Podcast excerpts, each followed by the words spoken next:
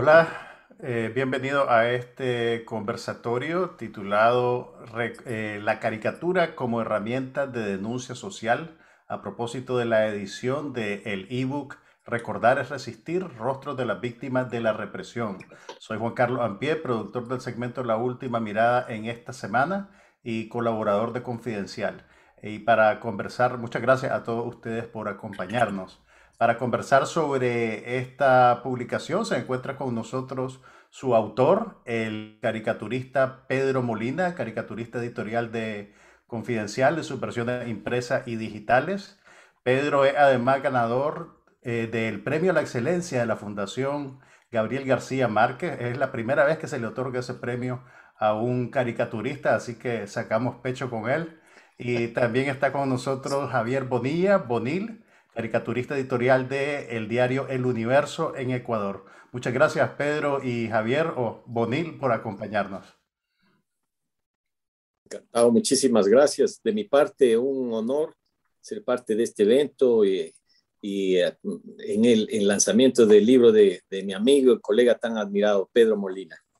Eh, Pedro, primero que nada, eh, entiendo que este proyecto nació dentro del del marco, el paraguas de una iniciativa digital que se llama Inktober, que es una mezcla de las palabras en inglés para tinta y octubre, el mes de octubre. Explícanos un poquito qué es Inktober y cómo hiciste pues la conexión de, de, algo que puede ser interpretado como un gesto eminentemente eh, político con, con una iniciativa de esta naturaleza. Sí, bueno, primero, antes que todo, ¿verdad? agradecer a Bonil que nos acompaña acá, agradecerte a vos que también estés acá compartiendo eh, con nosotros este lanzamiento. Eh, bueno, sí, en realidad fue eso, ¿no? Eh, lo que pasó fue de que yo ya había hecho antes, había participado en este ejercicio que se llama Inktober, que es un, un ejercicio plenamente lúdico, ¿no? la propuesta de este ejercicio, según su creador, Jay Parker, que es un dibujante estadounidense, es que eh, como la mayoría de nosotros ya trabajamos ya eh, casi 100% de manera digital, era una excusa para volver a, nuestro amor, ¿verdad? Nuestro primer amor por, por, por, el dibujo, que es a través del lápiz, el papel y de la tinta, ¿no? Entonces, eh, es un reto de estos que, que, son tan populares, a veces se hacen tan populares a en Internet, en el cual uno tiene que dibujar un dibujo a tinta cada día del mes de octubre. Ya, entonces esto se viene haciendo desde hace varios años. Yo el de 2017, por ejemplo, lo hice eh, sobre película. Cada, día del, mes de octubre dibujé, eh, hice una caricatura, un dibujo sobre una película que me, que me gustaba a mí personalmente. Porque esa es la idea, uno escoge el tema y, y dibuja lo que uno quiere, ¿no? Pero ya con la represión montada encima en, en el 2018, Obviamente yo no tenía ni ánimo ni, ni cabeza para, para, para, para, otra cosa que no fuera lo que estaba pasando. Entonces no lo iba a hacer. Pero el primero de octubre de 2018 me planteé, no, digo yo, este es un ejercicio internacional que tiene pues cierta circulación en las redes y si lo uso como otra forma más de, de, de denunciar lo que está pasando en Nicaragua, entonces dije, bueno, pero ¿cómo lo hago? ¿Hago una caricatura diaria acerca de lo que va pasando? O, hablo de, algunos personajes de las protestas, porque habían varios personajes populares en las protestas. Eh, y luego dije yo, no, lo voy a hacer acerca de las víctimas, ¿no? De las víctimas de la represión, la gente que estaba siendo asesinada eh, cuando salía a protestar en las calles y todo eso. Entonces, empecé con una lista pequeña, una lista bien, bien de los casos que eran más conocidos en ese momento. Y, y me propuse que iba a buscar una víctima cada día del mes de, octubre. Eh, ¿Cuál fue mi sorpresa? Cuando a los tres días la misma gente me estaba, me estaba mandando datos de sus familiares y de sus amigos, ¿no? Que, que habían notado que había empezado ya este proyecto y que, y que ellos querían, pues, que si yo podía irlos incluyendo. Y así tomó eh, camino. Eh, las caricaturas que están incluidas en, en, en, este volumen y en este ejercicio, Pedro, eh, tiene también eh, mucho valor periodístico, te lo digo porque viendo la, la, versión preliminar del libro, eh, pues descubrí nombres que yo no recordaba, que no conocía de víctimas, y también las circunstancias en las que fueron asesinados por el régimen Ortega Murillo. ¿Cómo llegaste a, a, a tomar la decisión de incluir esos datos crudos y duros, digamos, eh, y que básicamente sacan el proyecto de, de, ser simplemente un ejercicio estético y simbólico a, algo con, con, un valor periodístico sustancial. Y sí, bueno, es que desde un inicio esa era, mi intención era de que esto, esto formara parte de, de la memoria de lo que estaba aconteciendo en el país. Entonces sí me interesaba poner algunos datos de, de las personas, que, de las víctimas, y si es posible también incluir algunos datos de, de la circunstancia en que esa persona eh, eh, fue asesinada. Entonces, eh, como te digo, empecé con los datos que podía recabar de, la, de los reportes periodísticos, pero luego la misma gente, las mismas familias comenzaron a, a, a proveer sus mismos datos. Ahora, e, es, eso es bastante difícil, ¿no? Porque uno no es que quiera cuestionar los datos que uno está recibiendo de un familiar. Lo que pasa es que por las redes cualquiera puede contactarte y decirte, mira, acá está esto, e incluir a tal persona. Acordemos, recordemos también que en el mismo 2018, eh, la misma dictadura trató de infiltrar falsos positivos para descalificar luego eh, eh, las protestas que se hacían sobre las víctimas. Recordemos que incluso en una de las protestas lograron, lograron filtrar unas gigantografías que se hicieron de algunos rostros de las víctimas, lograron filtrar por lo menos un par de esas fotos de, gente que no era víctima y que luego usaron esas mismas fotos para descalificar toda la protesta. Entonces, era una cuestión que tenías que tener también cierto rigor, cierta, eh, cierta ánimo de verificación de lo que estabas usando. Entonces, a pesar de que yo estaba recibiendo los datos de la familia, y, todo eso sí me daba el trabajo de ir luego, meterme en línea y ver si en realidad esta persona había existido, ver las circunstancias y todo eso. Eh, errores pueden haber, sí. Por ejemplo, quizás en, en, el, en, la forma en que está escrito el nombre de una de las víctimas o algún detalle así, pero de que sí hubo un esfuerzo por lo que, eh, porque el, proyecto se, se mantuviera fiel a la información que, que, que, me había sido proporcionada, sí, ya había, había una intención de que, de, que, de que tuviera esa rigurosidad. Eh, Bonil, ¿cómo haces vos en, en, en, tu ejercicio diario para balancear, digamos, el, el, la cuota de opinión que lleva tu trabajo con eh, los datos puros y duros que informan los hechos sobre los cuales vos comentás? Bueno, el, la opinión siempre tiene que partir de los datos y de los hechos porque de lo contrario partirían de las tripas, lo cual sería un desastre, ¿no? El, eh, la, bueno, la, opinión en rigor es como un saber pre-científico, decían los griegos, o pre antes de la verdad, porque siempre está en, en constante movimiento y búsqueda. Pero yo busco la noticia eh, a través de los canales a los que tengo confianza y obviamente me genera eso una reacción a partir también de mi manera de ver y entender, eh, entender los hechos, ¿no?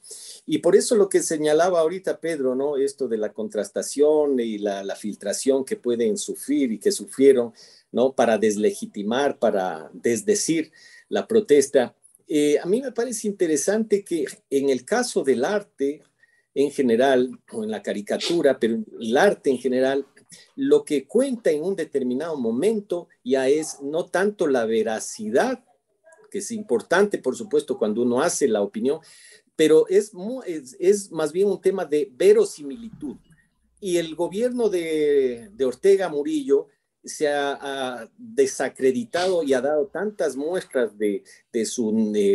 De su autoritarismo, de su, eh, de su, de su desidia, de su malicia y crueldad, que todo, incluso un leve error en el caso de que se filtrara alguna al nombre que no es, ya la gente y la comunidad internacional sabe que ha sido un gobierno tan represivo, represivo que ha cobrado muchísimas víctimas. Entonces, ahí lo que cuenta en el caso de esta manifestación artística que ha hecho Pedro, también es, eso es, la credibilidad. O sea, todos eh, sabemos que es así. Pedro, ¿cómo fue tu, eh, ¿Cómo conectaste con los familiares de las víctimas? ¿Cómo funciona el proceso, digamos? Eh, ¿Les pedís permiso antes de, de, hacer el trabajo? ¿Has encontrado alguna resistencia por, por cualquier motivo? ¿Cómo, ¿Cómo, ha sido esa, esa dimensión de, de, este proyecto? Bueno, ha sido todo muy orgánico. Como te digo, yo empecé con los reportes que ya eran públicos ¿verdad? De las víctimas que los reportes que habían salido en los medios de comunicación. Luego la gente por su cuenta eh, comenzó a mandarme mensajes privados en las redes con los datos de sus familiares o amistades en algunos casos.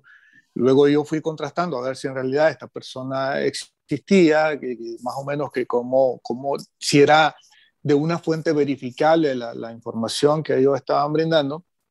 Entonces, e, e, eso era un reto. Luego, eh, pues yo iba eh, escribiendo los nombres de estas personas con los datos y iba añadiendo a la lista de lo que ya estaba yo eh, generando. Em, la, recepción de la gente en, general, de, todos los familiares de las víctimas, ha sido, pues, o sea, para mí conmovedora y, y realmente lo ha convertido quizás en uno, en uno de los ejercicios en esta profesión, en uno de los proyectos en esta, en esta profesión más significativos para mí, ¿no? Porque el feedback que yo he tenido de la familia ha sido eh, mayormente positivo.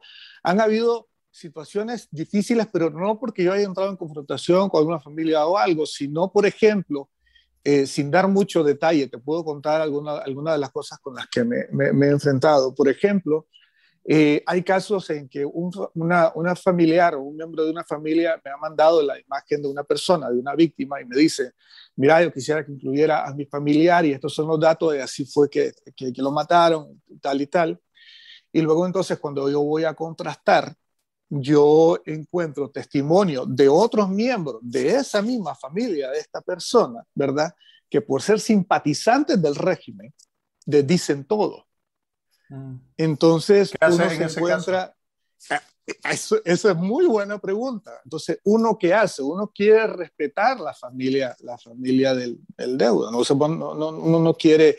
Eh, entonces, si, si el, el, caso de la persona en particular estaba respaldado, digamos, ya porque, por reportes periodísticos, o porque incluso habían videos en las redes sociales de esa persona protestando, o sea, por lo tanto, ya el otro familiar, por mucho que, que ese familiar quiera decir que esa persona era fin al gobierno, entonces uno claramente ve que esa persona sí estaba involucrada en las protestas, entonces yo eh, eh, eh, dibujo a la persona, ya la incluí en el proyecto.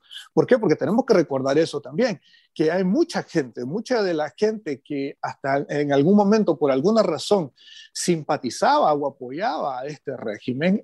abril 2018 hubo un quiebre para, para toda la sociedad nicaragüense y muchos que solían apoyarlo salieron a protestar a las calles también. Entonces, eh, ellos tienen, eh, nadie puede decir solo porque antes ellos eran miembros del, o simpatizantes del Partido Sandinista, que entonces por eso ya no se puede eh, hablar de esa persona o de la forma en que esa persona pues, fue asesinada. Eso, eso es, es, ridículo, ¿no? Entonces sí, claro que lo incluía, pero había otros casos que a lo mejor no eran muy claros, que entonces todos esos casos yo los estaba guardando en una lista paralela hasta conseguir más información que me, que me permitiera eh, darle ya cabida dentro del proyecto. Yo me imagino que una de las estrategias del, del, régimen implica invisibilizar el costo humano de la represión para que sea más fácil dar vuelta a la, a la página, pues digamos, y, y, hacer de cuenta que aquí no pasó nada y regresar al estado de cosas que existía antes del, del 2018. Eh, este ejercicio que, que, que, estás haciendo vos con este libro, eh, yo creo que sirve para, para actualizar el récord histórico y, y mantener el costo humano en, en, en mente. Eh, Bonil, en tu caso, Ecuador tiene una, una, una, situación radicalmente diferente a la de Nicaragua, pues no. Siento yo que, corregime si me equivoco, que no han llegado a estos niveles de, de, de violencia estatal, pues es una democracia funcional, digamos, pero incluso en ese contexto vos te has encontrado en situaciones confrontativas con políticos de izquierda, de derecha. ¿Cómo, cómo, cómo se vive esa dinámica en el Ecuador? Bueno, esperemos que en Ecuador no lleguemos a los niveles a los que ha llegado Nicaragua y otros países más. Así que más bien, toco madera, que no suceda eso. en Ecuador, bueno, lo que tuvimos fue un gobierno con Rafael Correa durante 10 años, del 2007 al, al, al 2017, eh, regido bajo esta orientación del socialismo del siglo XXI.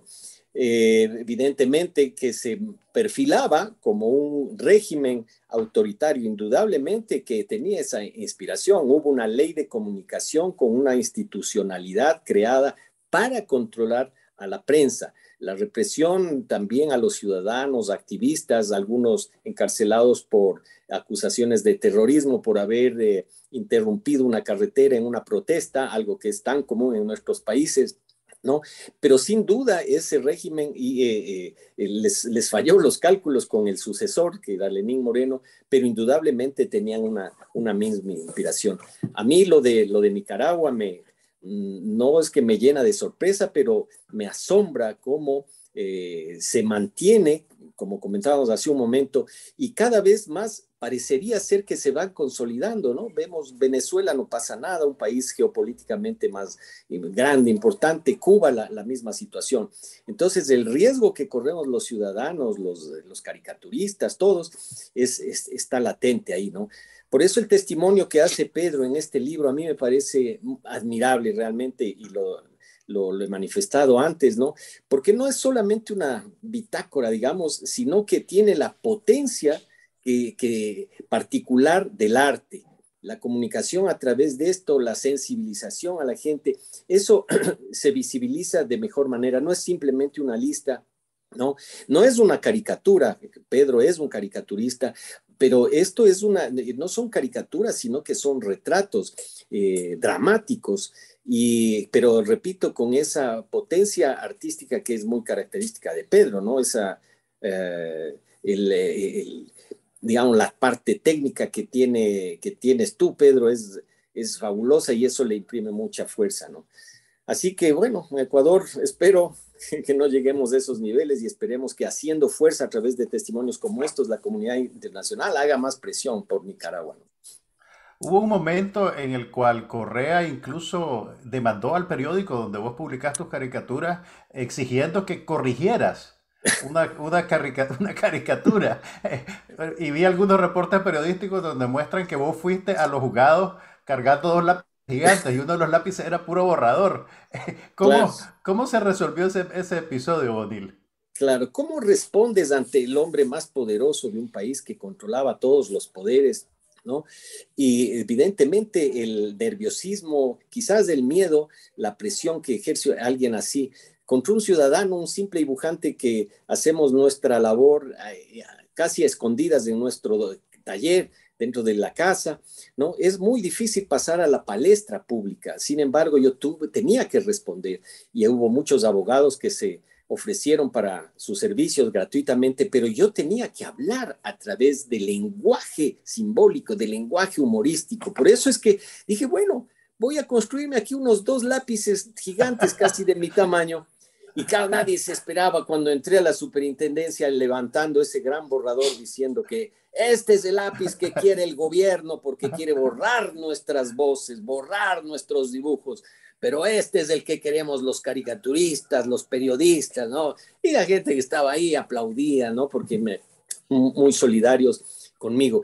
El humor eh, representa una defensa, no un ataque, y eso a mí particularmente me sirvió. Hay ocasiones que son más dramáticas, más dolorosas, en donde realmente ya no surge el humor, no surge la risa, ni, ni siquiera la sonrisa, ¿no?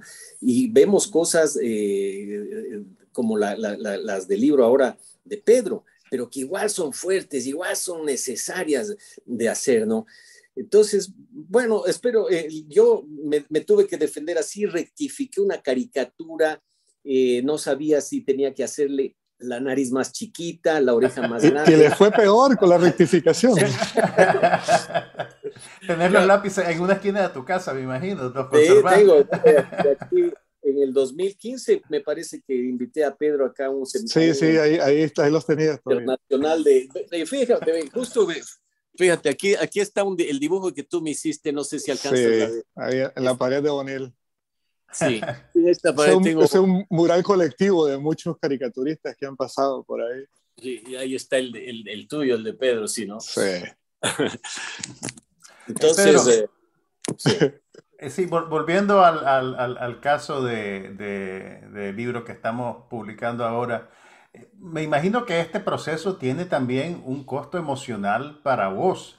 Eh, te lo digo porque yo viendo las caricaturas, pues realmente me, me, me, conmoví hasta las lágrimas en algunos casos, pues por lo vivido de los testimonios y por y por tomar medida del costo humano de, esta tragedia. Y realmente cuando uno ve estos retratos, realmente Bonil tiene razón al, corregirme, son retratos, eh, te sentís como que conoces a las personas.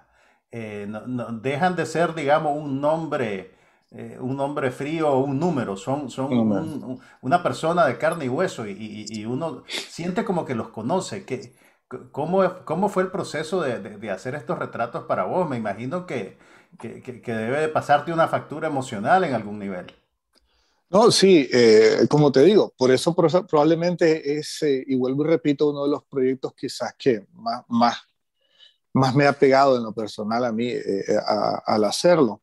Y yo digo, sí hay, hay, hay, retratos, sí hay caricaturas también, porque hay algunos hay algunos dibujos que son un poco más cercanos a la caricatura pero la mera verdad, eh, eh, para mí es que la caricatura, y ya lo he dicho otras veces también, y como bien apuntaba Bonil, no es siempre la cuestión de, de, hacer reír, ¿no? sino tal, vez de buscar la conexión con la gente. Entonces, eh, eso tiene que ver con lo que mencionas ahorita, porque yo lo que he querido hacer con este ejercicio es ponerle rostro a, a, esos números abstractos que, estamos tan acostumbrados, desgraciadamente, ya a ver, solo a ver, no solo en Nicaragua, sino en toda la región centroamericana o en toda Latinoamérica. ¿no?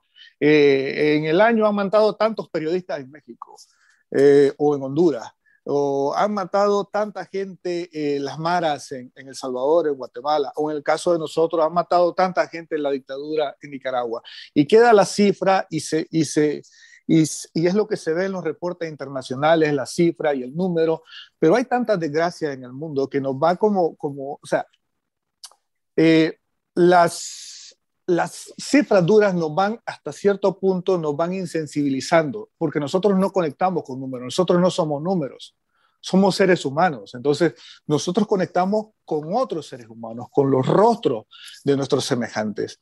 A mí, por ejemplo, me pasó, por contarte una experiencia reciente, hace poco tuve una exhibición con, con gran parte de estos originales que ni siquiera alcanzó el espacio para ponerlos todos, ¿verdad? Eh, acá cerca de donde estoy yo y, hice una entrevista con, con El Comercio, que es un diario peruano, y estaba el periodista de, del comercio viendo la, la, la, la, exhibición, ¿verdad? Cuando yo llegué y me dice, mira, me dice, es que, es que yo conecto con esta persona, me dice, porque es que se parece y tiene la edad y no sé qué, qué otro detalle de un amigo que yo tengo en Perú. Entonces, y, me conmovió ver, ver el dibujo porque me imaginé que podía ser mi amigo. Entonces, y eso es lo que pasa también, cuando uno va viendo eh, todos estos dibujos, es muy fácil que vos vaya a conectar con una persona que diga, ve, esta persona o tiene la misma edad que yo, o se parece a mi hermano, o se parece a mi hermana porque también hay víctimas también, o, o mira, este, este, podría ser mi hijo, o mi sobrino, o podría ser eh, ya. Entonces, le pone una cara, le pone un rostro, o sea, te enseña que detrás de esas cifras frías que, que, que deja la represión, había una vida entera, había un sueño, había gente conectada eh, con esa persona, gente que dependía de ella, gente para la que esa persona que falleció era toda la vida.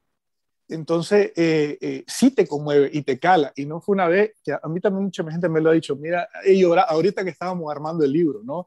Gente del equipo que me estaba ayudando, mira, he llorado haciendo esto, me conmoví con los testimonios y entonces, y me pasa igual, o sea, a mí había momentos en que estaba dibujando una de estas cosas y estaba llorando literalmente mientras, mientras lo estaba dibujando. ¿Por qué? Porque hay historias que conectan con vos de una manera eh, particular. Los muchachos, por ejemplo, que son de mi ciudad, que son de Estelí, eh, eh, para mí, o sea, me, me, pegaron de una manera más cercana porque son de mi ciudad. O sea, pude haberlos conocido en cualquier otro contexto, en cualquier momento en mi ciudad. Entonces, de hecho, fue con uno de ellos que yo empecé eh, este proyecto. Fue la, primera persona que fue uno de los muchachos que, que mataron en, en Estelí. Entonces, eh, eh, sí, que esa, esa, era un poco la intención, ¿no? que la gente viera que hay más allá de la cifra. Sin duda alguna, ustedes trabajan en un medio tremendamente poderoso. Sin embargo, yo creo que, que, que, casi que todos los días se enfrentan a cierta resistencia que viene del poder e incluso pues tal vez de sus editores o de cierta audiencia que, que, tienen una idea muy cerrada de lo que debe a ser un caricaturista. ¿Cómo hacen ustedes para, para digamos, negociar o proteger su independencia creativa y su independencia de pensamiento ante esta, ante esta fuerza? ¿Con él? Eh, bueno, mi caso es, eh, yo no trabajo dentro de la redacción, soy un opinador, digamos, externo ya desde hace muchos años. Estoy en la página esa de, de opinión. Sin embargo, hay evidentemente un diálogo en ocasiones cuando ha habido alguna, alguna precisión o quizás un enfoque que les pudiera preocupar. Ha sido muy, muy raro y en ese caso lo que hay es un intercambio de ideas. Yo expreso mi, los motivos por lo que escogí esa, esa línea y siempre ha sido respetada, ¿no? No tengo eso. El mayor censor ahora, no sé si están ustedes de acuerdo, y ahora que yo ya se ha ido este personaje, Rafael Correa, y que tal vez vuelva, no sabemos, ojalá, ¿no?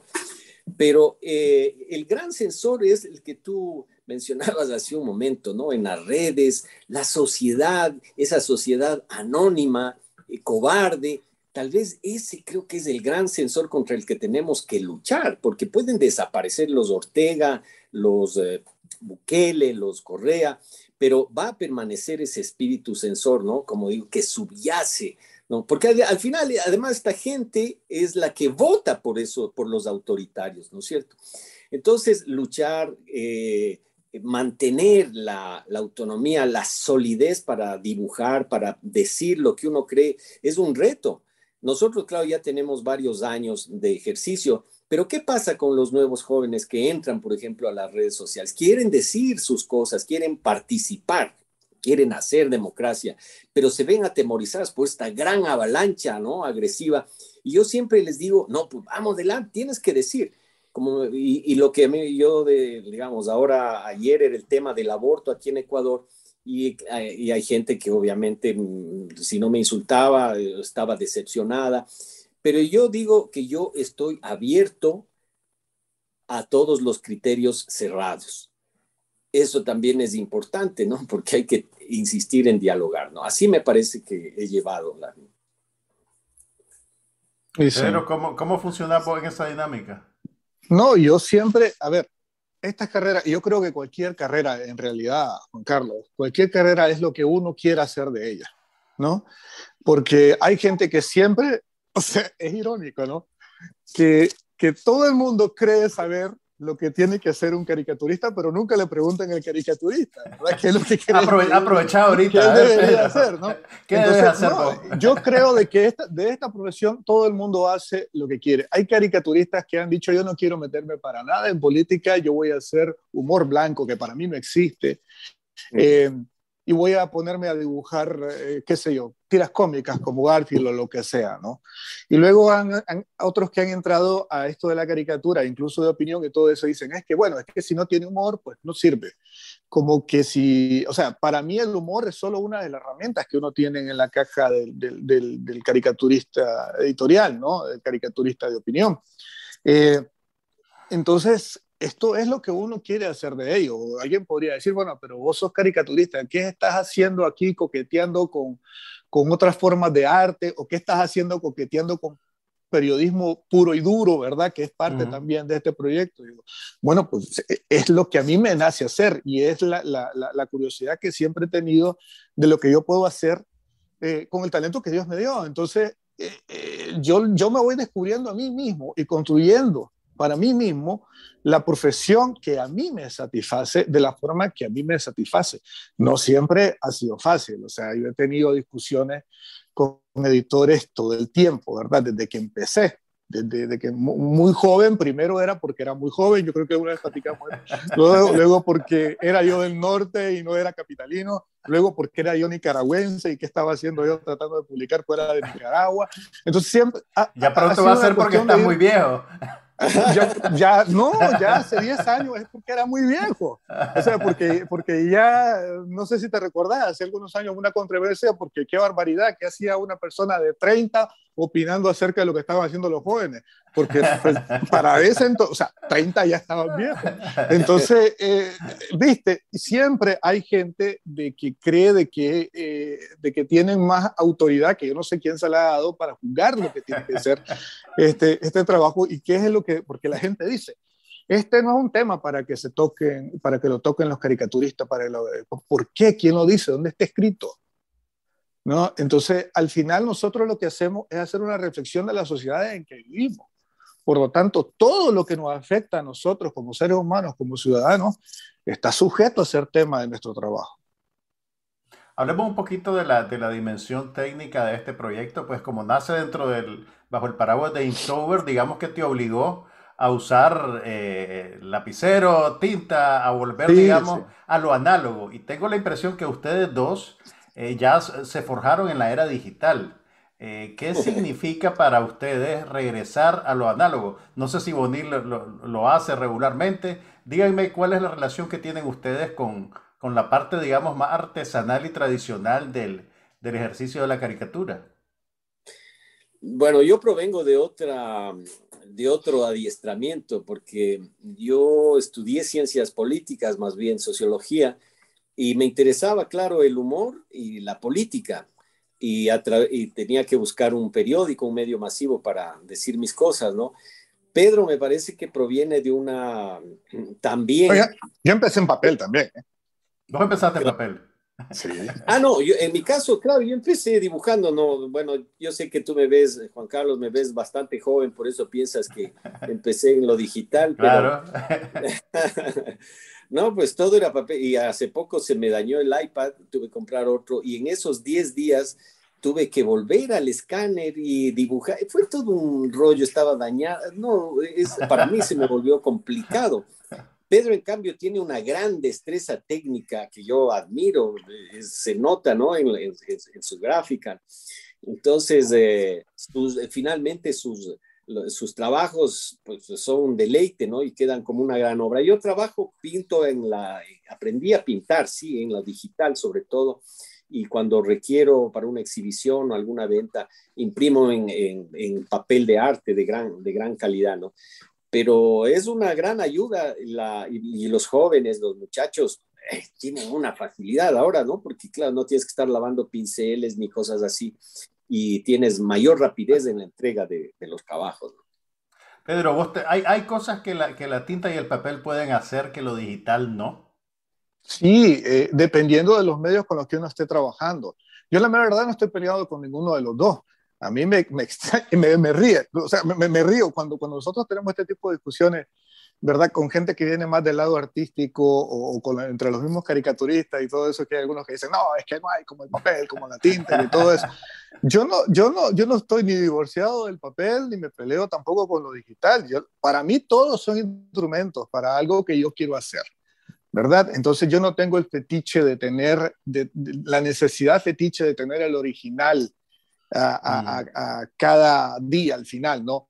Es, es, bonito si lo tengo, ¿verdad? Yo creo que es lo único que yo extraño quizás de, de mi, mi, época en, en, el papel. Eh, eh, tener el original al final del día, pero como decía Bonil, yo no extraño, ¿verdad? Tener mis manos como mecánico eh, toda la semana, sí, manchadas de tinta china, no extraño cuando se te caía el agua sobre el original y estabas trabajando en acuarela y se te corría todo y tenías que empezar a las 7 de la noche a hacer algo. Entonces, eh, lo digital en realidad lo que ha hecho es, es acelerar, como bien decía Bonil, el proceso de creación, lo cual es vital en el tipo de trabajo que nosotros hacemos, ¿verdad? Mm. Que nosotros tenemos que entregar una caricatura diario a veces por los desgraciados políticos que nos gastamos, y esto lo he dicho un montón de veces, ¿verdad? Que siempre, y vos sabés a lo que me refiero. Hacen un anuncio a las 8 de la noche. competencia con nosotros todo el tiempo. A veces te obligan a las 9 de la noche a tirar el cartón que tenías para el día siguiente y hacer uno nuevo. Entonces, eh, lo digital en eso sí te ayuda un montón. Pero hay cosas que realmente no se pueden hacer digital todavía. No estoy diciendo que más al rato no se puedan, cada vez está más cercano. Por ejemplo, uno de los medios que a mí me encanta, aunque no lo puedo usar, ¿verdad? Pero me gusta atravesar con él es la acuarela. Entonces, los accidentes que te permite la acuarela cuando, cuando vos estás trabajando en papel, no es posible replicarlo en el, en el digital. En el digital tenés demasiado control. Entonces, ese caos, ese ingrediente de caos que te puede dar la, acuarela, por ejemplo, eh, para mí me, sigue siendo excitante dibujar, dibujar en, papel. ¿verdad? Porque no lo puedes corregir, tenés que buscar una forma de sacarle partido al, al, error que cometiste. Y de hecho, incluso cuando vos sos estudiante de arte, cuando vos estás haciendo una copia, eh, digamos, eh, para estudiar la, la, obra de un gran maestro, eh, en el óleo uno puede hacer una copia lo más fiel posible de, de, un cuadro de un gran maestro, pero tratar de copiar una acuarela de un gran maestro jamás te va a salir igual, ¿no? Entonces, eh, yo disfruto dibujando en papel eh, y, y, para este proyecto yo usé lo, pues, lo, que, lo que tenía a mano, ¿no? Este, por ejemplo, este es lo original. Esto es lapicero Vic, ah. corriente, ¿no? ¿Cuánto, Entonces, tiempo te, ¿Cuánto tiempo te toma hacer eh, un retrato como ese? Esa era, esa era otra de las cuestiones, ¿verdad? En realidad yo no tenía más que una hora o un par de horas al día para, para terminar el dibujo. Entonces, eh, era una cosa que tenía que hacerse pues relativamente rápido. Ahí está, ese es lapicero Vic, este es acuarela, ¿verdad? Eh, este es acuarela también y tinta, y tinta china. Entonces, eh, realmente para este proyecto tuve que echar mano de lo que tenía ahí en el momento, ¿no? Y a veces quizá a lo mejor estaba en, en algún aeropuerto o en algún hotel y me había llevado mis cosas, pero las más portátiles posibles y con esas tenía que resolver. Con eso Digo, no ha habido, no ha habido, digamos, una, un elemento de ego desde el punto de vista estético en este proyecto para mí. Mm. No ha sido una cuestión de tratar de demostrar lo que yo soy capaz de hacer. Eh, ha sido más bien, yo lo veo como un diario artístico, ¿no? Como un cuaderno de, de, apuntes que, que, los dibujantes muchas veces tenemos, pero con una intención más, que es en, en, en eh, ir dejando grabado constancia eh, de, la, de, la, persona que está ahí y de las situaciones en, la, en las que perdió la vida. Uno de, los, de, de las particularidades de, nuestro tiempo, creo yo, es que el, el ecosistema informativo tiene un, un, lapso de atención bien corto, digamos, y cuando salta fronteras se vuelve mucho más difícil, de tal manera que la crisis de Nicaragua, que se ha ido alargando, proyectando y volviéndose cada vez más compleja, se sale del radar de los medios en, eh, fuera de Nicaragua. Eh, ¿Qué reacciones has tenido vos de tu trabajo a través de la difusión digital? Pues porque me imagino que el distribuir estos dibujos a través de Inktober, con el hashtag Inktober dentro de esa dinámica, te permitió llegar a, algunos públicos que tal vez no, no tienen ni idea de dónde está Nicaragua en el mapa. Eh, ¿Encontraste algunas reacciones a, a, ellos? Y sí, o sea, eh, había gente que estaba compartiendo en las redes sociales que hasta entonces más o menos se estaba dando cuenta de lo que estaba pasando. Y había gente que estaba usando los dibujos en otros países para protestar acerca de lo que estaba pasando en Nicaragua o había medios que retomaron el proyecto para hablar acerca de lo que estaba pasando en Nicaragua. Eh, yo hice, por ejemplo, una entrevista con uno, con uno de los diarios más importantes de Brasil acerca de, de, lo que estaba pasando en Nicaragua precisamente por este proyecto. O sea, ellos usaron este proyecto como la, la entrada para hablar de lo que estaba pasando en Nicaragua. Eh, yo recuerdo también que había gente que me mandó fotos que estaba en México que usó las la fotos de, lo, de, de, de, la, de, los dibujos que yo estaba poniendo en las redes, ¿verdad? Para hacer altares del Día de Muertos en, en, México, ¿verdad? Y usarlos para protestar, para hablar de las cosas que estaban pasando en Nicaragua. Y me mandaron a mí fotos de los altares bellísimos, también las cosas que hicieron. Otra gente que igual imprimía sus propias copias y las pegaba en las paredes, otra gente eh, sacaba pegatina a veces de los dibujos. Entonces, cuando la gente se apropia de esa forma de, tu trabajo es porque sienten de que, de que ellos también están comunicando con, con eso. Y, y, para mí es bienvenido que toda la gente, ¿verdad?, pueda, por ejemplo, eh, eh, eh, compartir este libro para saber de lo, de lo que está pasando un poco más en Nicaragua. Si con este libro, si con estos dibujos, de alguna forma, logramos llamar la atención de alguien que hasta ahora o se había olvidado de la crisis que está pasando en Nicaragua o no sabía nada de la crisis, pues yo me doy por, bien pagado, por, por satisfecho con, con, eso, porque eso es lo que yo quiero. Al final lo que estamos tratando de hacer con este ejercicio de, memoria colectiva, y digo estamos porque no solo lo estoy haciendo yo, eh, están, por ejemplo, el, gran trabajo que ha hecho eh, Yandir eh, como músico, ¿verdad? Con sus canciones sobre, sobre la represión de Avil lo que estamos tratando de conseguir al final es justicia para todos estos, estos, estos asesinatos, ¿no? Y que, y que no vuelvan a repetirse este, este tipo, este tipo de situaciones en Nicaragua. Y toda la, la atención que logramos, que logramos recabar para, para conseguir eso, eh, eh, es para mí lo, más importante. Eh, ¿Cuántos retratos tenés realizados hasta la fecha?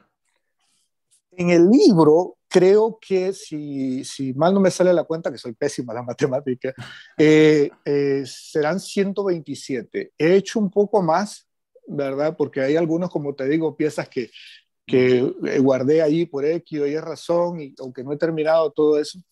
Eh, pero sí, en el libro alrededor de 127 piezas, que son un poco más, porque si la gente dice, bueno, pero si estaba haciéndolo todo el mes de octubre, son 31 piezas al mes, debería ser un poco, pero es que lo que pasa es que en realidad había, había en 2018, por ejemplo, terminó el mes y había gente que, que, me estaba insistiendo y como yo no estaba claro si al año siguiente iba a seguirlo haciendo, entonces dije, no, voy a dibujar uno más, voy a otro más.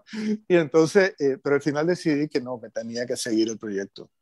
Lamentablemente, pues la, la, la represión sigue y el, el número de víctimas crece. No sabemos exactamente hasta, hasta qué punto va a llegar, eh, pues va a seguir haciendo esto, va a seguir eh, haciendo estos memoriales de, la, de, las víctimas del, régimen Ortega Murillo? Esa es buena pregunta y yo trato de responder eso también porque hay gente que me lo está me, ha preguntado eso y yo trato de responderlo también en una introducción que escribí en el libro. Eh, la, respuesta más honesta a eso es que no lo sé en este momento. ¿Por qué? Porque la situación en, Nicaragua ha llegado a un extremo tal, ¿verdad? Que ya la gente no quiere hablar del todo de nada. Y es, es, es triste la circunstancia en que estamos. O sea, hasta hace dos años la, gente podría, se sentía quizá más en libertad de escribirte a nivel personal y, y, decirte, mira, aquí está, eh, mi familia me lo mataron, así, así, así, así hoy día pueden tener miedo de que porque salga el, su familiar, de, sufrir represalia a ellos, la familia o alguien cercano, ¿verdad? Por haber, eh, según ellos, a lo mejor ellos no lo denunciaron, a lo mejor iban a decir, vamos a pagar, ¿verdad? Por alguna, algún, algún castigo de la dictadura por esto. Entonces hay mucho miedo de la gente y entonces la gente está mucho menos abierta a, hacer, a, a compartir estos datos. Pero la verdad, la verdad es que, y ya lo dije también, ya lo he hecho varias veces, yo podía hacer este ejercicio durante un año entero y no me, no me gastaría con un año entero para dibujar todas las víctimas. Y eso que estamos hablando nada más de las víctimas más verificadas, porque hay un montón de casos de que todavía, o sea, porque como se expulsó a, a los expertos de, de, de, de, Nicaragua, no sabemos en realidad a cuánto asciende la cifra total. Y también una cosa que yo me gusta también hacer hincapié porque eh, la gente en la ciudad puede tener la idea de que la represión se cambió, digamos, los asesinatos se cambiaron por los secuestros políticos, ¿no? Por la gente que ahora meten preso en vez de matar.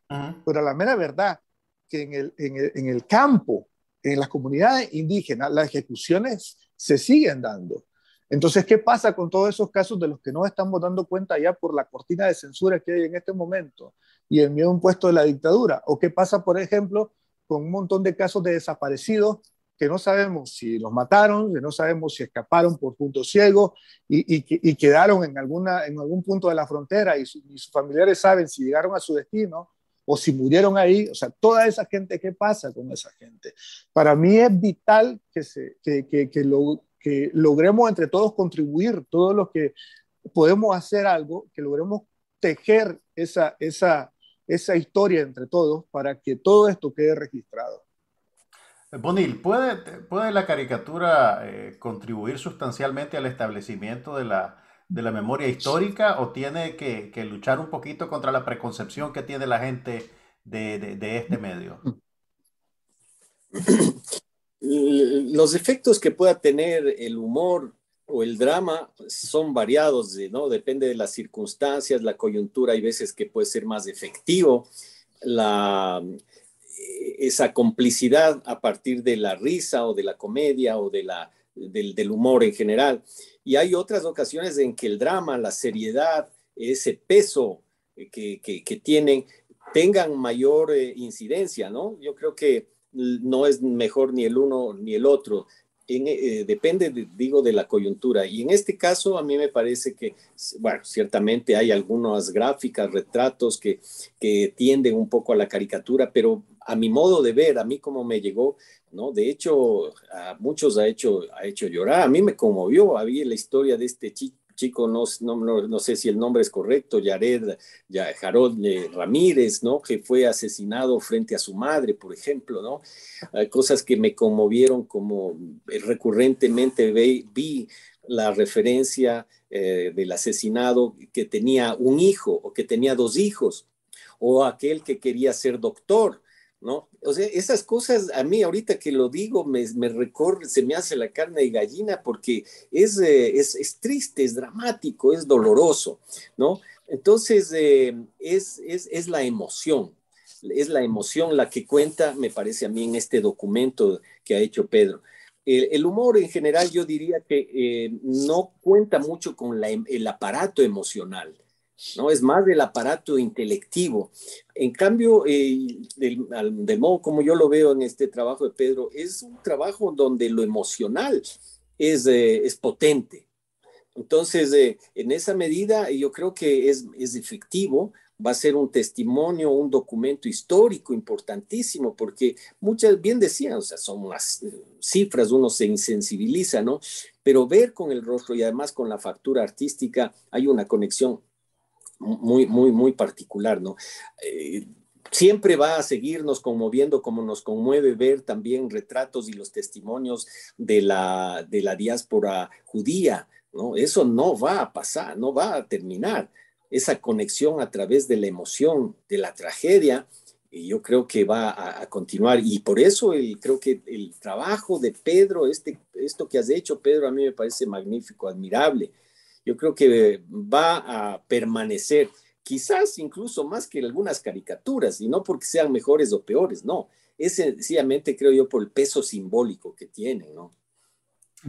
Pedro, una de, una de las cosas que, que, bueno, en algún nivel nosotros estamos conscientes de eso, pero, pero yo, yo creo que ver este trabajo lo refresca.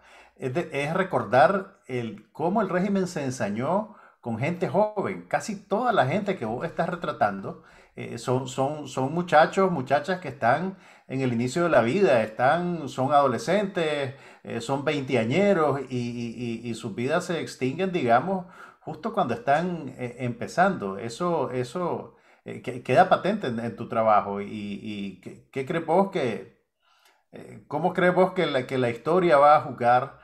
A, este régimen y sus apologistas eh, por la manera en cómo se han ensañado con la gente joven? Pues mira, bueno, antes de contestarte eso, yo quisiera mm, regresar por un minuto al punto de la caricatura como herramienta de memoria y de justicia. Yo creo que, que, independientemente de este proyecto, la caricatura sí sirve para, para, para conservar la memoria, para, para, educar a la gente y es vital en ese, en ese proceso. O sea, hay muchas caricaturas, yo invito a la gente, ¿verdad?, que vaya y se busque los libros de Amo. Cuando él dibujaba a Nicasio, eh, la, historieta de Nicasio en los tiempos de la dictadura somocista, para que se asuste de cuántas de esas tiras podrían ser publicadas hoy y tendrían completa vigencia y que hagan una reflexión de entonces qué hemos logrado como, como sociedad los nicaragüenses, ¿no? Solo le tendrás que poner un bigote al muñequito de Somoza. No, y, mira, y a veces ni eso, porque el tacho, ya el último de tacho tenía el bigote. Entonces, cierto, cierto. Pero lo que, pero lo que yo te digo, eh, eh, por ejemplo, ¿cuántas veces no pasa de que yo pongo una caricatura en las redes y le comparto a la gente una caricatura sobre un evento que ha pasado hoy y le dije, miren, esta caricatura la hice hace cinco años donde yo les advertía eso. Y no porque uno quiera quedar de para que digamos, para que te digamos, tenías razón, Pedro. Para que quede constancia, ¿verdad? De que, de que esto es lo que la caricatura puede aportar con el análisis. Es cierto de que nosotros somos humanos y somos falibles y también nos podemos equivocar, pero la mera verdad que la cantidad de veces que acertamos cuando estamos haciendo una crítica sobre algo que podría pasar en el futuro y que no es, digamos, eh, eh, que, que, se pierde en la, en, la, en la, vorágine, se pierde en el ruido mediático. Eh, después lo pagamos caro. Hay caricaturas, por ejemplo, que yo he mostrado a la gente ahora, que yo hice hace cinco años, dice, ala, pero si es cierto, si desde entonces ya se veía venir y que no sé qué y que no sé cuánto. Entonces, ¿eso qué significa? Que si nosotros aprendí, si la caricatura, por ejemplo, fuera usada más en, en nuestro sistema educativo para, para mm. enseñar sobre nuestra historia, a lo mejor no fuera un poquito mejor de lo que nos va. Eh, eh, eso, eso para terminar ese tema. Ahora, sobre lo que me decía, es, es cierto, muchísima, la, la, gran cantidad de rostros que se van a ver en este proyecto son de jóvenes, pero fíjate que también al, al, al, al tiempo que yo lo estaba haciendo, este trabajo también deja testimonio de, de, lo indiscriminada que ha sido la represión de la dictadura Ortega Murillo contra el pueblo nicaragüense en general, porque aunque eh, más allá de que la mayoría de las víctimas son, eh, eh, son jóvenes, el hecho es de que si uno ve el libro va a encontrar gente de todos tipos, gente de todo tipo, gente de todo estrato social, estudiantes, trabajadores por cuenta propia, mujeres, niños, bebés, campesinos, gente de la ciudad, gente profesional. Entonces, la, matanza, la masacre, la represión de la dictadura Ortega Murillo ha sido generalizada. ¿ya? Y, este, este, o sea, ellos no salieron a reprimir a los derechistas, ellos no salieron a reprimir a, me explico, a un grupito de golpistas, como ellos les gusta decir. Ellos tiraron todo su, aparato represor, todo su aparato asesino sobre el pueblo en general. A sembrar este, terror, este, este proyecto es un testimonio de eso. O sea, uno puede ver que hubo, y además de lo, de lo, digamos, generalizada que fue la represión, porque aquí no estás hablando solo de gente de Managua o solo de gente de Estelío, de León o de Masaya, hay gente de todos lados, ¿verdad? De todos lados del país. Entonces, eh, también eh, da testimonio de, de, de, lo generalizado de ese, de ese problema. El, el, el título de, de la publicación es Recordar es resistir. ¿Por qué recordar es resistir? Porque para mí ejercer la memoria como pueblo es vital eh, para entender de dónde venimos, dónde estamos ahorita y dónde deberíamos aspirar a ir. ¿verdad? Entonces, eh, eh, y en estos momentos en que todavía la situación de Nicaragua no solo no se ha resuelto, sino que está incluso muchísimo más complicada que cuando reventó abril de 2018, hay que hacerle entender a la gente que solo el hecho de guardar en nuestra memoria de recordar, de tener presente que todo este problema no ha sido resuelto y que no podemos normalizar la impunidad eh, en la que vivimos, es solo eso un acto de resistencia. Encima de que a lo mejor no te dejen hacer otras cosas, pero tu intelecto, tu memoria, tu pensamiento acá dentro de tu cabeza no se puede meter eh, eh, la policía. Entonces ahí hay que cultivarlo. Chicos, Disculpen que lo interrumpa, pero Bonil se debe retirar eh, dentro de ah, unos minutos para que lo tengamos en cuenta. Una, eh, Bonil, antes de que, de que te... Bueno, muchas gracias por acompañarnos y antes de que te vayas, tenemos una pregunta directa para vos que tal vez de despedida no se la contestás a nuestros espectadores. Dicen, eh, para Bonil, ¿se encuentra dispuesto a denunciar a un Correa número 2 a pesar de nuevas sanciones si se diera el caso en el futuro? Mira, si hasta me he casado tres veces, entonces seguiré siendo un valiente. No, por supuesto, ya los que llevamos en la, en la sangre, esto creo que es muy difícil y luego de 30, casi 35 años que eh, llevo dibujando, va a ser eh, muy, sería muy difícil que cambiara de, de, visión, ¿no? Eh, pero bueno, yo lo que quiero ah, en mis palabras finales es felicitarte, Pedro, porque es un trabajo espectacular. No, no hablo de lo técnico, que ya en sí mismo, ya lo he dicho, es admirable. Es el gran valor histórico que tiene una publicación como esta. ¿No? Yo no sé si en Nicaragua se entiende la expresión hacer su agosto. Este, Ortega hizo su agosto, se dio gusto haciendo las masacres, ¿no? Pero tú hiciste tu Inktober, Ah, haciendo algo que es mucho más valioso y que va a ser recordado. Yo, yo me quiero expresar así admirativamente porque contigo, por, porque es realmente un, trabajo importantísimo y el testimonio es una huella necesaria. Y yo no, en mi trabajo en ocasiones he estado llamando la atención, he puesto, ponga, pongámosle el ojo a Nicaragua, porque sí, ha sido como el, país, un país olvidado, ¿no? O sea, más hemos hablado y en los, y en los foros internacionales a los que yo he asistido, Venezuela siempre se, se, roba la, la película, ¿no? Y Nicaragua eh, es un país que ya lleva varios años pidiendo que, que se ponga atención a la situación. Entonces, eh, en ese sentido, el trabajo que ustedes hacen, tú, Juan Carlos, también como periodista, es, es muy duro. Y tenemos que, que juntarnos, o sea, a través de, de, estos pequeños espacios, es como vamos haciendo este tejido tan necesario. Así que por eso yo les agradezco además la, la invitación a ser parte de este, de este episodio que es, es, tu libro, Pedro, y, y, seguir juntos, ¿no? Seguir eh, en contacto. Nada más que eso y un gran, gran abrazo para todos ustedes. Muchas gracias, Bonil, por Agradecerte, agradecerte, Bonil, porque yo sé y me consta de que has sido de esas voces desde afuera que ha estado pendiente de la situación en Nicaragua y que sigue estándolo. Muchas gracias. Un fuerte abrazo. Un abrazo. Eh, Pedro, antes de que pasemos al, al periodo de, de preguntas y respuestas de, la gente que está conectada, ¿hay algo que querrás añadir sobre, sobre este proyecto? No, pues que yo espero que, que, la gente lo, lo, lo, asuma como, como lo que es, ¿no? Eh, un ejercicio de memoria que yo creo que nos viene bien a todos. Porque si un gran problema hemos tenido como sociedad nicaragüense es que olvidamos muy rápido. Y a veces olvidamos, olvidamos las cosas porque, no porque se resolvieron, sino porque nos duele mucho a veces saber que no, no pasó nada con eso. Pero la mera verdad que si, si, si no comenzamos a marcar una diferencia en nuestro comportamiento como sociedad desde ahora, estos ciclos tan dolorosos van a volverse a repetir en el futuro. Eh, no sé si antes de que empecemos a contestar las preguntas, tal vez Cintia quiera explicarle a la gente cómo tener acceso al libro, Cintia. Claro que sí. Eh, voy a hacerlo primero en español y luego en inglés para darle un descanso al intérprete. Eh, voy a compartir mi pantalla. Me avisan si la pueden ver ahorita. Eh, sí. sí, la estamos viendo. Entonces, este es un video que nos regaló Pedro Molina en el que pueden ver un poco eh, cómo es hojear el libro. Eh, tenemos una sección de In Memoriam donde pueden hacer clic en cada una de las personas que han sido retratadas e ir directo a las caricaturas.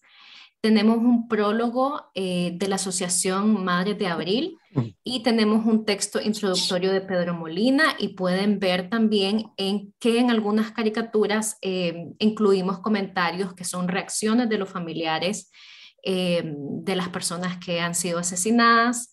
Entonces, aclarar también que este ebook es gratuito, eh, pero se necesita hacer un registro eh, en confidencial.club. Les voy a explicar cómo se hace. Eh, ok, entonces em, pueden ir al URL confidencial.club.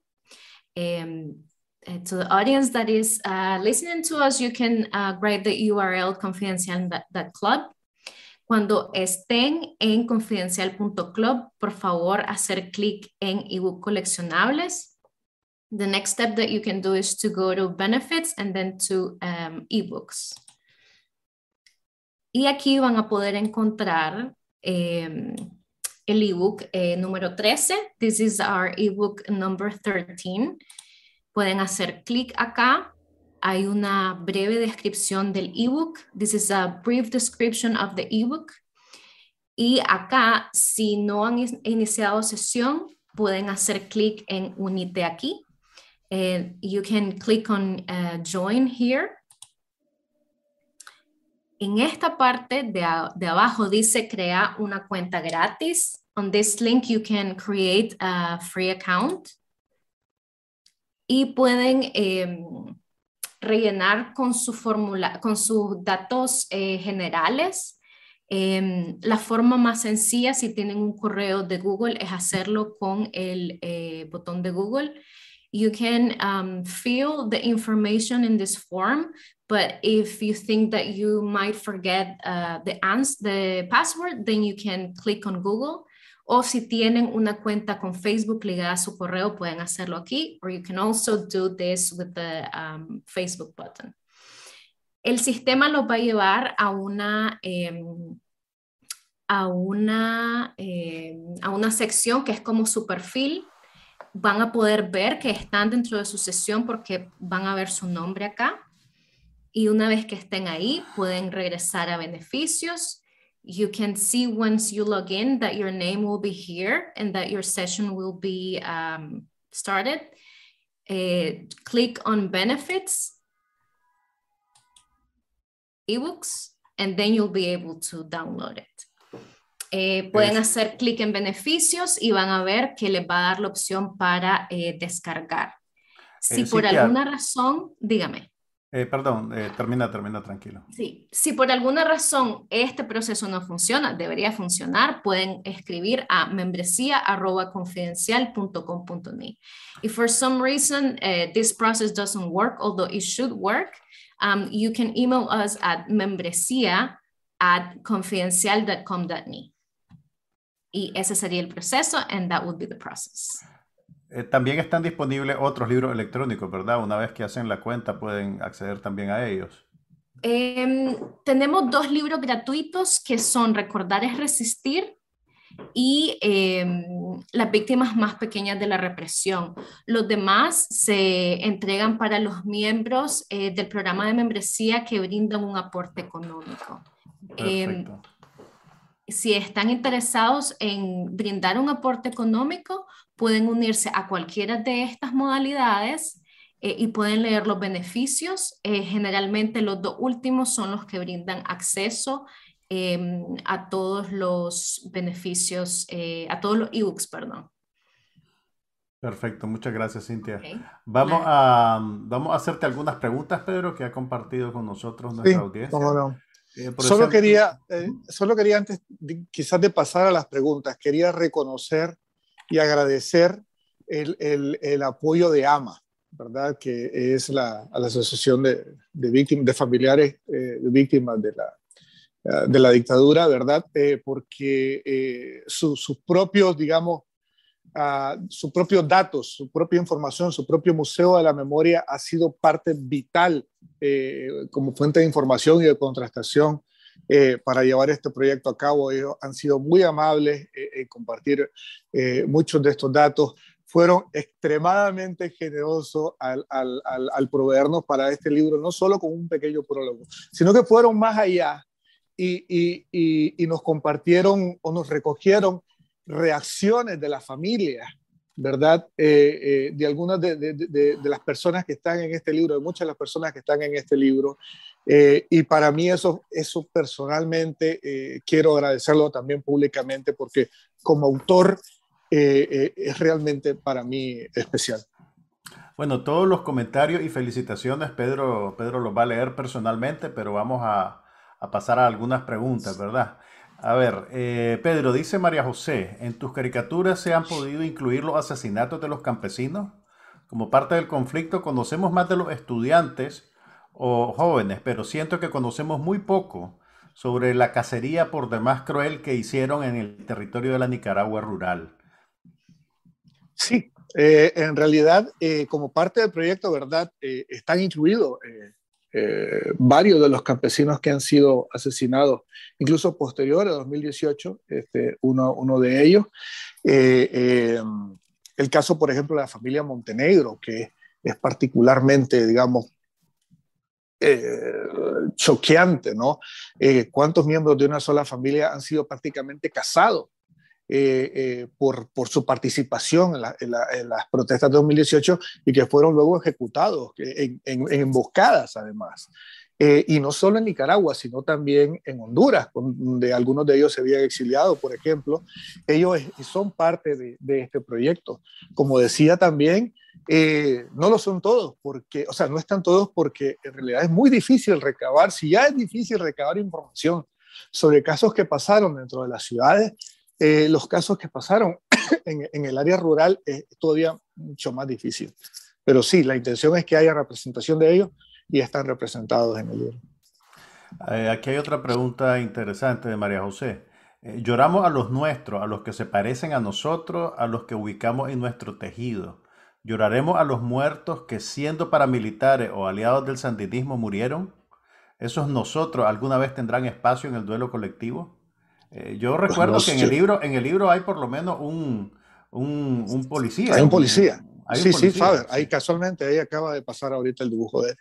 Eh, pues yo creo que todo eso depende, eh, Juan Carlos, de que, si, de que si vamos a ser capaces como sociedad de cerrar este capítulo. Y para cerrar este capítulo, ¿verdad? tienen que haber una transparencia de las víctimas, de todo, de todo lo que ha sido la represión hasta el día de hoy, que continúa. Y tiene que haber justicia para todo eso y tienen que haber procesos que nos permitan eh, eh, comprender la verdadera dimensión de lo, que, de lo que hemos vivido y que nos permita también hacer los procesos como sociedad para poder mirar hacia adelante. Angélica nos pregunta, Pedro, bueno, es una pregunta probablemente eminentemente técnica, pero va a ser interesante saber tu opinión. ¿Cuál es la diferencia entre una caricatura y un retrato? Fíjate que mira, si nos vamos etimológicamente, caricatura que viene de caricare, que es de recargar. Entonces ahí uno puede hacer la diferencia claramente, ¿no? Hay exageración eh, entonces en la caricatura. eso depende de qué entendas como recargar, por ejemplo, porque hay caricaturistas, por ejemplo, como Carl Hartsfield, que es un maestro de la caricatura que no es solo que exagere, sino que interpreta la forma. Es decir, la simplifica, ¿verdad? Y, entonces dice, bueno, pero no está recargando, entonces, pero es caricatura. Entonces, eh, depende de cómo uno lo, lo, tome, porque hay también caricaturistas, caricaturistas políticos, decía, eh, de, hecho, hay algunos que hacen esto, que hacen prácticamente retratos de los personajes y los ponen en cuerpitos pequeños, por ejemplo. Mm. Entonces, eso es una caricatura del cuerpo, pero de la cara no es una, una caricatura, es un retrato. La cara es, es, realista. Sí, entonces ahí hay muchos terrenos grises, digamos. Entonces, yo por eso decía que algunos de, de los dibujos que están acá están cerca de la caricatura y otros que están más cerca del retrato. Eh, pero yo creo que esa es una zona gris en la que uno se mueve como dibujante y que lo importante al final, al final de, eh, de todo es de que sirva al, al, propósito que vos estás buscando como, como comunicador, ¿no? Que, que sirva para transmitir el mensaje que estás dando. Jolie pregunta, ¿qué tipo de papel usaste? Eh, para este proyecto, lo que podía tener a mano, eh, algunos de estos están hechos en cartulina opalina, otros están hechos en, eh, en, papel que le dicen que es mix media, que puedes usar marcadores, puedes usar boucher, puedes usar watercolor, puedes usar lo, que, querrás tirarle encima, ¿no? y luego también papel de, de acuarela que, eh, por ejemplo, todos los, más recientes están hechos en ese papel, en papel de acuarela. Eh, Agustín pregunta si el libro va a estar disponible en impreso. Esta creo que es una pregunta más para Cintia. Eh, entiendo que ahorita no hay planes de que el libro se imprima, ¿verdad, Cintia? Por el momento no, pero esperamos que sí en el futuro y cuando se pueda hacer, les vamos a estar avisando, por supuesto. Y sí, yo creo de que sería, sería digamos, lindo tener una, una edición impresa, pero también hay que entender, ¿verdad? Que ahorita bajo la situación de represión que hay en Nicaragua, el formato digital ese es, digamos, el que, el que nos permite llegar a más nicaragüenses dentro del país y además por todo lado donde la gente eh, anda o andamos exiliados, ¿no? Entonces, eh, esa es una de las virtudes también de este formato. Eh, Lilian Nielsen pregunta, Pedro, ¿por qué no hay mujeres en el libro? Si mal no recuerdo, hay dos retratos de mujeres, ¿verdad? Sí, ah, está, sí, sí. Eh, el, problema con eso es de que eh, yo estoy tratando de ser fiel a los datos que yo tengo, ¿verdad? Y a los datos que he logrado conseguir. No significa, por ejemplo, de que no haya más víctimas mujeres. Significa que dentro de los datos que a mí me han llegado o los que yo he podido recoger, no han salido más, pero eso no significa que las mujeres hayan pagado un costo menor eh, eh, en la represión de, la dictadura. O sea, hay muchísimos casos de, mujeres que han sido violentadas en las cárceles, que han sido incluso sometidas a violaciones grupales de los paramilitares eh, de Ortega Murillo, y eso no es poca cosa, e, e, eso, eso, eso es igualmente horroroso. Ahora, lo que pasa es que en esos casos en específico, ¿verdad? Uno tiene que respetar la identidad de la víctima porque la víctima está ahí todavía y, está, una, está en juego su dignidad, eh, está en juego también su seguridad muchas veces y uno no puede abordar ese tipo de casos. Pero los que están acá eh, son los casos que yo he podido también eh, recabar. También habría que preguntarse, ¿verdad? Si dentro de la represión habían líneas definidas de, de la dictadura en cuanto a qué se hacía con los hombres y qué se hacía con las mujeres. Porque podría ser, por ejemplo, que había una línea de que a los hombres se les podía matar quizás con, con, mayor, ¿verdad? Por decirlo así, de una fea manera, facilidad y que a las mujeres pues se les golpeaba o se les abusaba o se les violaba o, otras cosas. pues eh, todos estos términos son terribles, pues, pero el, el libro está dedicado a víctimas mortales Exacto, víctimas y, y, yo creo que en, los números oficiales que se manejan eh, hay más víctimas mortales masculinas que femeninas. Sí, por eso te digo, habría que preguntarse si eso también era de alguna forma parte de las líneas de la represión, porque eso no significa que las mujeres eh, no vayan pagado un, un costo, al contrario, o sea, pagaron un costo terrible. Ahorita tenemos muchas presas políticas, por ejemplo. Entonces, eh, yo creo de que, de que habría que preguntarse eso. Yo creo que esto también nos sirve para fijarnos en eso, ¿verdad? Es otra pregunta válida para hacerse. Eh, Cintia, alguien está preguntándonos si la transmisión estará disponible para verse eh, posteriormente o para compartirse. Sí, sí, va a estar disponible. Eh, va a estar disponible en nuestro canal de YouTube, en Twitter y en Facebook. Quizás la, forma más fácil de encontrar la transmisión es a través de YouTube. Pueden buscar el canal como Confidencial Nica o Confidencial Nicaragua. Ok, si no tenemos más preguntas, Pedro, no sé si querés despedirte de la gente que nos ha acompañado en esta transmisión.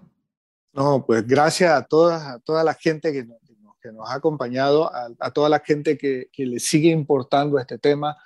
Bienvenida a la gente que apenas comienza eh, por X o Y razón a enterarse de, lo, de, lo, que ha pasado en Nicaragua y, y, yo les animo a todos, a todos y todas, que hagamos, digamos, conciencia de, de, la situación que estamos viviendo, a que ejerzamos la memoria. Eh, ojalá que este libro, porque este, esta es mi intención, eh, ayude a ejercer esa memoria porque es desde ahí que nosotros podemos plantearnos las, las soluciones que más nos convienen como país, al hacer memoria y ver no solo las cosas que esta dictadura ha hecho, sino cómo hemos lidiado con otra dictadura y qué sirvió y qué no sirvió, ¿no? Para poder plantearnos eh, nuevas salidas. Bueno, muchas gracias Pedro por este trabajo, gracias a Cintia, a todo el equipo de Confidencial y también a ustedes que nos han acompañado.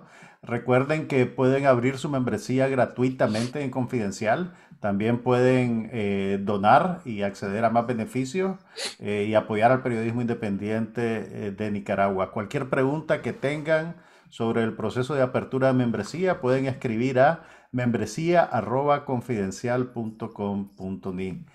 soy Juan Carlos Ampie y me despido de ustedes. Muchas gracias por acompañarnos.